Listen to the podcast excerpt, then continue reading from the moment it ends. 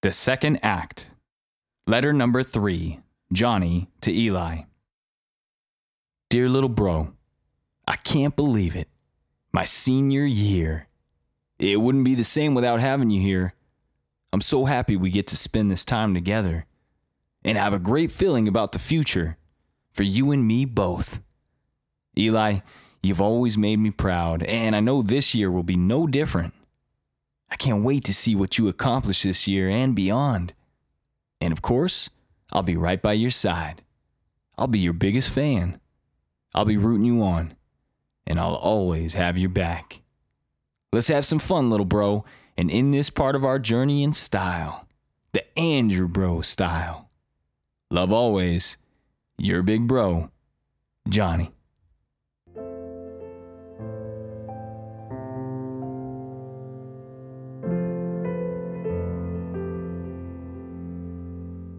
The rhythm's gonna get you. Dear friend, life in the desert can look forbidding and feel unforgiving. The dry heat of the summers brings forth the need for water and replenishment. Lack of water can and often does create a survival problem for all desert plants, animals, and people. Desert dwellers of all varieties are tough, but their resilience comes with its limits. So when the summer monsoon rains finally find their way into town, they're met with a certain amount of reverence and respect. Like a celebrity passing through, offering a bit of their time and perhaps an autograph or two, the monsoons become the talk of the town. Monsoon storms are incredible. First, the heat rises to uncomfortable heights. Then the winds pick up and the clouds start moving in. They're looking for a nice place to stay for the night. Cumulus thunderheads begin to darken the sky and are quickly followed by riveting shows of lightning flashes and the hypnotic sounds of pounding thunder. They hold a captive audience. And finally, the rain comes. Alluring rains that can last anywhere from minutes to hours. No matter the length, one thing's for sure they are always an honored guest in a desert summer and in light of their warm welcome, they offer up so much in return. Quenching the thirst of desert dwellers and spurring the renewal and growth of all that crosses its path, a summer monsoon earns its admiration. But monsoons, too, have their own rhythm of opposites. For all they do to clean, cool, and recreate the desert floor, they can also damage it. Extreme heat and violent floods can threaten the world around them. Storms can be dangerous. They can seem unpredictable, and sometimes even frightening. In fact, a powerful storm can feel eerily ominous. As far as Johnny and I were concerned, we always had a love hate relationship with the monsoon season. We appreciated its power and purpose and enjoyed rounding up our neighborhood friends and running to the nearest wash for some free entertainment. But we also resented when the storms caused cancellations to our baseball games and practices. What were we supposed to do with our time then? What could we do for fun besides the occasional storm chase? Answers would be found in video games, uh, Mortal Kombat especially. A favorite television show or two, The Wonder Years and The Fresh Prince of Bel Air were at the top of our list, or in scheming future devious plans and making inappropriate prank phone calls. Sean and Chris were present for most of these, of course but we would always prefer to be in the great outdoors if possible. And Johnny and I would always prefer to be playing baseball. The summer before Johnny's senior year, it offered up a strong and lengthy monsoon season. The Thunderheads gave way to tears of both joy and sorrow for months. Even after we began school that year, many days were met by a storm. Fortunately for Johnny, there were enough clear sunny days for varsity baseball tryouts to still take place. This was supposed to be the beginning of the greatest year in Johnny's impressive young baseball career. During his junior year, he became one of the best batters on his team and solidified himself as one of two top first basemen. Many people felt Johnny was the clear cut favorite to win the starting spot at that position for the varsity squad during his senior year. In my eyes, there was no doubt about it. He was going to take his final baseball season in Jefferson by storm. But remember, storms can be eerily ominous. The night before the starting lineup was to be announced, Johnny and I said a prayer together, played one last game of catch, an old tradition by now, and discussed the exciting details of the future to be. Johnny felt everything was perfectly falling into place. I'm going to be just like Mark McGwire this year, bro. You wait and see. This is going to be my ticket to college and maybe even the big leagues someday. And I couldn't have asked for a better teammate along the way, Eli. I felt honored. It's been amazing. I'm really proud of you, Johnny, and I cannot wait to cheer you on this year. Hopefully, I'll somehow make the varsity squad too and root you on from the bench. If not, I'll be the fastest player on the JV team. There's no way I'm only making the freshman squad. We both laughed. Johnny was just about to continue when an enormous lightning bolt lit up the sky. It was quickly followed by cannon like cracks of thunder. We both looked down at our feet, then at each other as if to say, Did you feel that? I swear the ground just shook. But before we could take another step, a torrential downpour was already in pursuit. Crap, said Johnny. I wanted to tell you about Ashley, that girl I've been trying to talk to. She's so fine, bro. I couldn't resist. You mean like Bethany, Johnny? I could tell he wanted to laugh. I never did get you back for that, did I, Eli? And the foot chase was on. I began sprinting to the door. Okay, bro, you can tell me about this supermodel later. How about after dinner? I yelled. I stopped at the door and turned to Johnny. But you better make sure mom doesn't hear you. I laughed as I started to walk inside. Johnny looked back toward the makeshift concrete baseball diamond we had conquered over the years and sighed. Man, another game cut short by a monsoon storm, I heard him say as he took one last look and then closed the door behind him. Perhaps that storm was a sign of things to come. Perhaps it was just a coincidence it happened to come the night before Johnny's biggest moment to date. Either way, after that, the storms seemed to keep on coming. When Johnny and I arrived at Jefferson High first thing the next morning, we just knew his life was about to change forever. What Johnny didn't realize is he would be the one determining what that change inevitably looked like. Not his coaches or his teammates, not his family or friends. Just Johnny. Storm number one. We went to check the starting lineup. Johnny and I got to school earlier than usual that day. We didn't pick up any of our friends on the way, and Johnny didn't stop to talk to a single girl when we pulled up to the school. His mind was focused on only one thing baseball. We parked the car as close to the baseball field as possible and then gave each other one last special handshake. Slap front, slap back, pound up, pound down, high five, and end it with a bro hug. Then we made our way toward the rusty old snack bar in front of the field. We were told this is where the starting lineup would be posted, taped to the front of the rectangular wall on the south side of the building. Just as we stepped onto the sidewalk that led to the snack bar, we saw Brad Bowman walking toward us. Brad was the other first baseman Johnny had been battling for the starting position with since the year before. He also happened to be the county superintendent's son. As Brad approached us, Johnny shot me a little smile and then locked eyes with Brad. Hey, man, it's going to be great playing with you this year, Johnny said. I don't want it to be awkward or anything just because I'm starting at first base. I'm sure we'll both get plenty of playing time.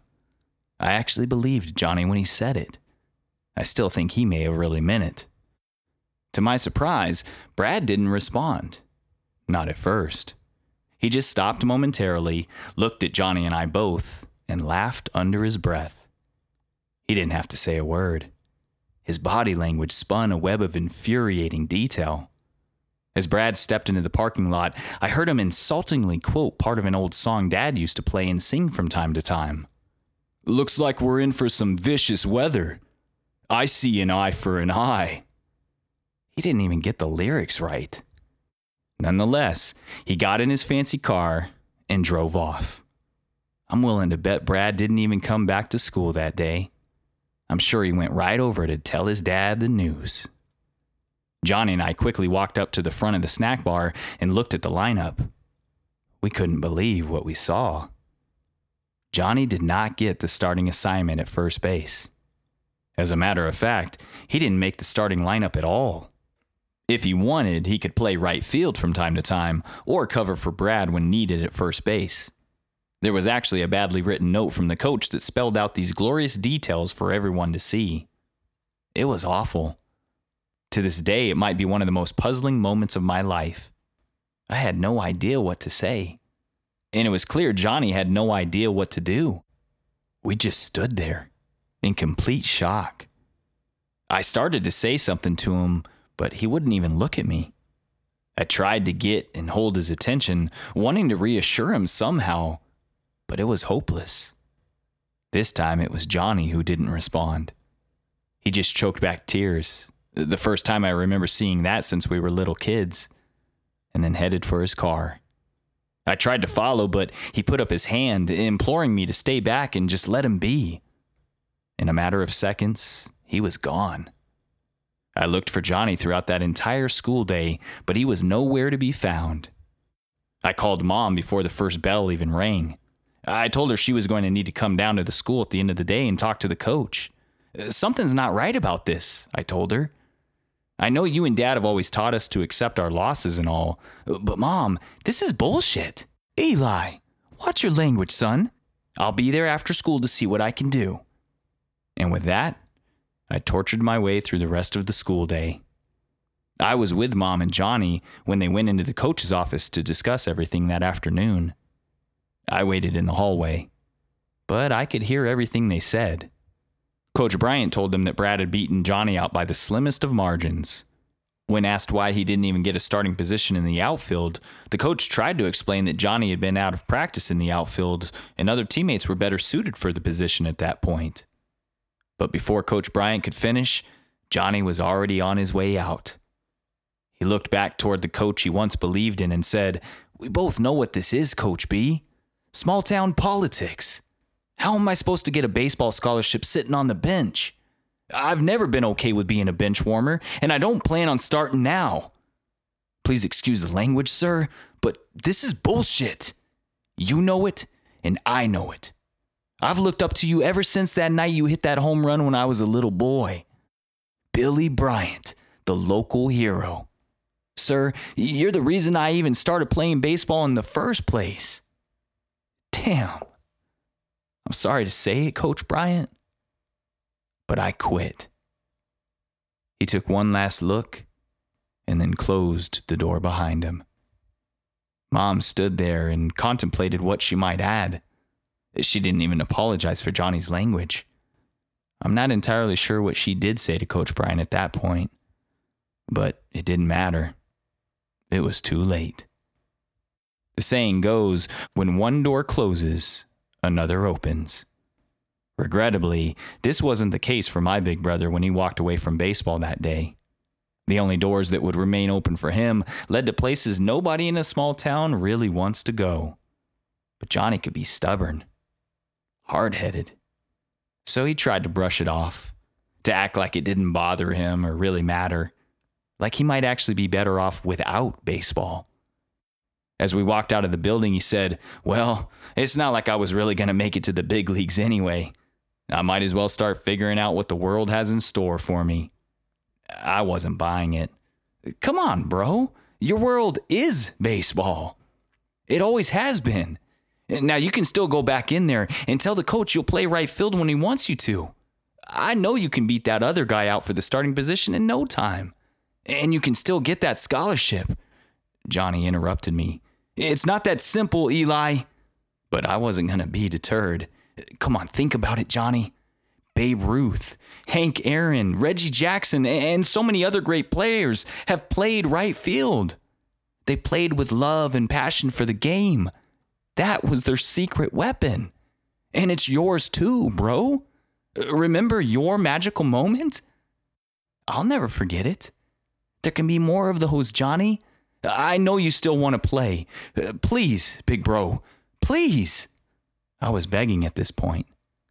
I was too afraid of what losing baseball would mean for Johnny, for us, our relationship. I knew one thing it was never going to be the same. But Johnny had made his decision. They didn't want me, Eli. They gave my position to someone else. Someone who's not as good as me. Someone who didn't work as hard as I did. For so many years, I worked. I went from being one of the worst players in Jefferson to one of the best. And for what? This shit? Nah.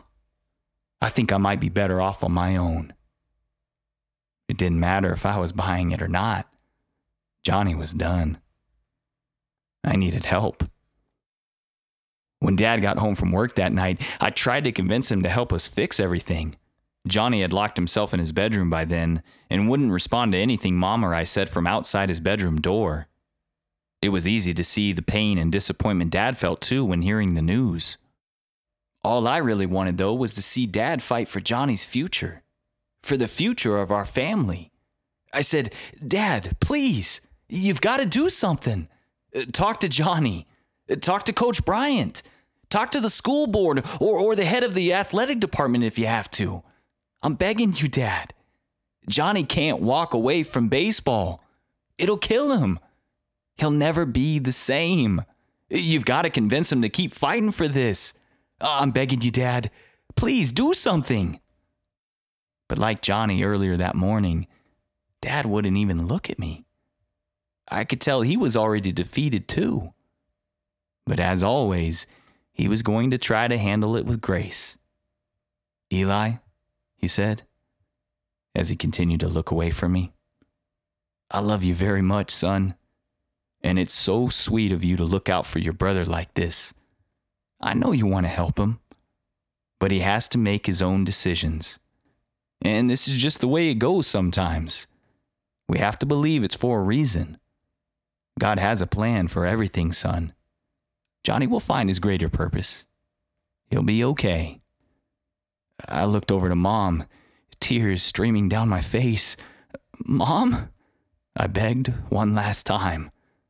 But she had already moved into grace with Dad by that point. Your father is right, Eli. God must know what he's doing on this one. It's going to be okay, son. Again, I wasn't buying it. I didn't believe this had anything to do with God. This was a man made problem, and there were only a few people on earth who could try to do something about it. It pained me to feel like I was the only one who was actually willing to do it. I had never felt so helpless. And honestly, I've never fully understood it. This was a tumultuous storm, one that had beaten down and blemished the innocence of adolescence. Johnny's dreams had turned into bullets and pierced his heart far beyond the surface. His will had been broken, his spirit shattered, the hopes he had faithfully carried for so many years stolen and for the first time in his life, he had no idea what to do next. There would be no more practicing to get better in the off season. There would be no more adoring fans cheering him on at games. There would be no more opportunities to play in front of college scouts. For the first time since he was a little boy in Jefferson, there would be no more baseball for my brother, Johnny Andrews. That's also the way life can be in a small town. When a small town's worst personality traits rear their ugly head, it can feel like one's destiny doesn't really belong to them, like it's somehow held in the hands of another, based on reputation or familial ties, on money or power, and all too often on an ugly display of small town politics. My family almost didn't stand a chance. We had little money, no power, and when placed at the politic playing table, we were holding an empty hand. That much I did understand. The only thing we did have was a decent reputation. But part of our legacy was simply putting our heads down and getting to work, and doing it without complaint or conflict. That was until baseball ended for my brother that fateful fall. After that, Johnny saw the small town of Jefferson in a whole new light, a place that looked forbidding and felt unforgiving and he hadn't even done anything wrong. Jefferson would never quite feel like home for him again. Now it was simply the place that had raised him, for better or worse. A town once painted with beautiful mountain sunsets and defined by boyhood dreams of baseball glamour, Jefferson was suddenly marred by one dangerous, unpredictable, and frightening storm after another. Storm number two. Johnny wasted no time choosing a new path. Falling in with the wrong crowd and chasing the wrong girls served as validation for the way he now saw himself. Eli, he would tell me, we both know I'm good at two other things besides baseball having fun and getting girls. That's all Johnny felt he needed in Jefferson at that point. From then on, school wasn't really a priority, and the future was anything but a certainty. I noticed the change in Johnny right away. So did mom and dad. They mourned the fact that their once joyful, kind, and respectful eldest son was becoming a different person. His heartache was becoming their heartache. Johnny's happiness and humor had quickly transformed into a sad song of hostility. His smile, once a source of light for all around him, was now a mask of indignation. Even when he tried to feel and show joy, a new version of his smile gave away the truth. This smile was singing secrets of sorrow. He was no longer being led by enthusiastic passion, but rather by pain. Mixed in with an unhealthy dose of bitterness, Johnny's prognosis wasn't looking good. And his self prescribed solution was to fight. My brother had always been the real fighter, not me. He had always held storms inside him. And as you may remember, he had always desperately wanted to make his family proud. Uh, especially me, I suspect. His problem now was he didn't know how to do that without baseball. The fight and storms within him had always been married to the game he loved. Now, separated from that, they would be focused elsewhere. Long gone seemed the days of fighting for someone else like Mason. Johnny was now fighting for himself. Fighting because it felt good. Fighting because it gained him respect. Fighting because it gave him a sense of power and purpose. Johnny was fighting now simply because he wanted to. Because, in a strange sort of way, he kind of enjoyed it. It didn't take long for this to become part of his new reputation either. He would fight anyone, anytime. Johnny's transformation was a difficult thing to witness. It was a raging storm that felt unsettling and even downright troubling when I look back on it. But I must say, sometimes his transformation did work in my favor. When I saw what happened to Johnny and the way a part of Jefferson had turned its back on him, I too chose to walk away from baseball. I had injured myself during tryouts and was going to be out for several months. A broken bone, coupled with a broken heart from my big brother, was the perfect catalyst for leaving baseball behind. I was never as passionate about the game anyway. Perhaps this is why I handled the transition much better than Johnny had. I went in a different direction. I chose a song over a storm. I recognized that when one door closes, another opens. It was the start of something new and began a journey that would last for many years to come. My new path led me to an unexpected place. I found theater. Or maybe it was theater that found me. Either way, we seemed like a match made in heaven. I discovered that performing on stage gave me the same thrill of nerves and excitement I had once found in the batter's box or just before catching a ball on the baseball field. It also offered similar opportunities for competition, teamwork, and the satisfaction of accomplishing something that seemed worthy of praise.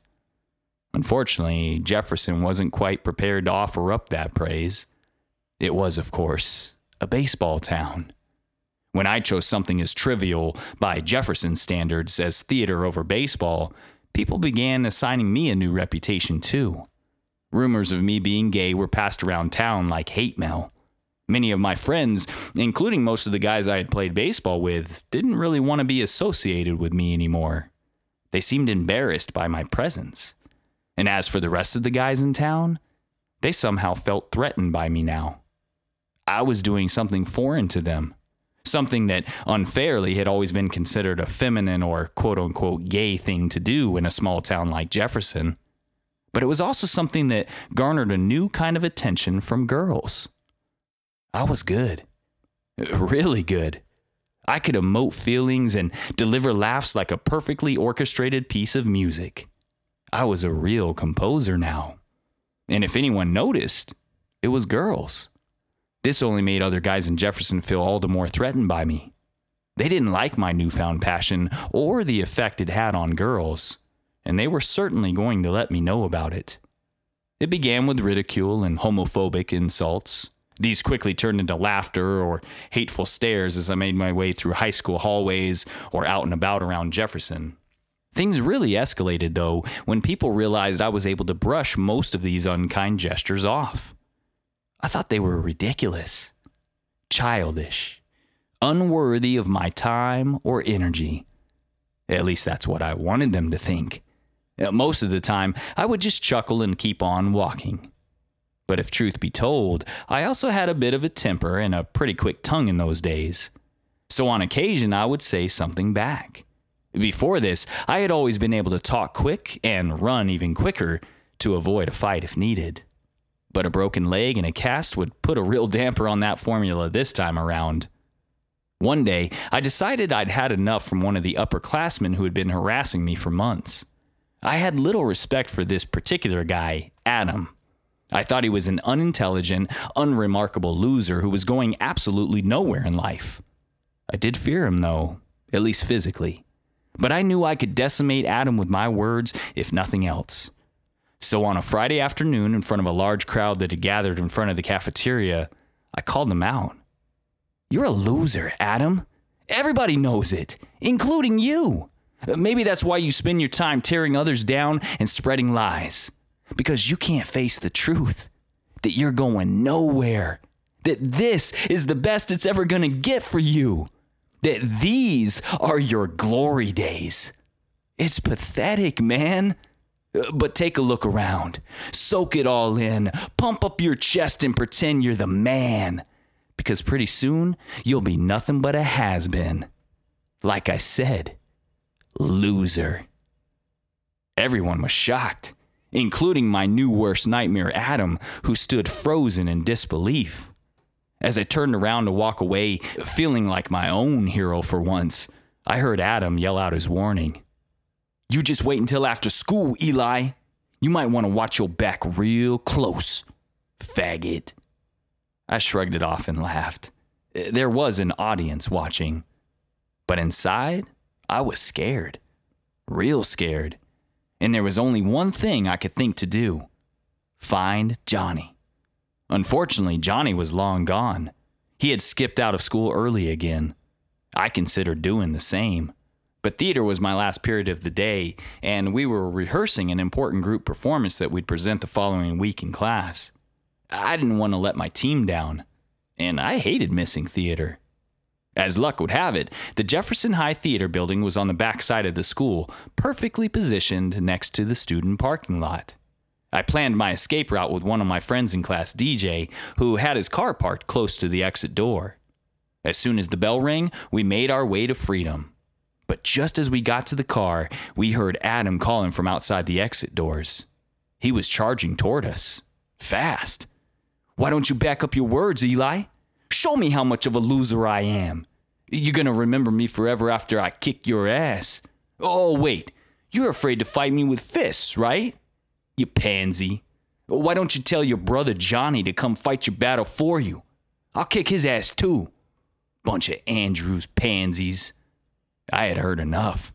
I jumped in DJ's car and we began to speed off, but not before Adam was able to make it to my door. He sent us off with a final bang on the window and a middle finger to boot. It was the closest call to a beatdown I had ever faced. When I found Johnny at Sean and Chris's house, I was still shaking. Johnny was enraged when he heard what happened. He demanded we immediately go looking for Adam. He was set on getting revenge. Nobody talks to my little bro like that. Nobody threatens my family. It didn't help that Johnny and Adam had never liked each other before all this happened. But Adam had never built up the courage to say what he thought to Johnny's face. And he may not have realized that saying it to his little brother was actually even worse. That night, we all went out looking for Adam. Honestly, I was torn. Here was my older brother acting on my behalf, once again being my hero. A part of me felt proud and thankful, but there was also something very troubling about Johnny's demeanor the look in his eye, the aggressive way he drove that night, the way his body shook with anger. My own shaking had stopped hours earlier. And all I could think about while we drove furiously around Jefferson, searching through all the most popular hangout spots, was what Johnny might do to Adam if we found him. It was one of the first times I can remember actually feeling scared in the presence of my older brother. This storm was definitely a frightening one. I wondered if I should have even told Johnny what happened that day. I was beginning to realize him and I really were different in this regard. He was strong, brave, heroic, and yet sometimes he took things too far. When he got like this, there was no talking him off the ledge. It was like a match had been lit, and no one but Johnny could put it out. He was going to put it out on his own terms. It's ironic, really, that one of the things I admired about my big brother the most was also one of the things I feared. I felt so insecure in moments like this.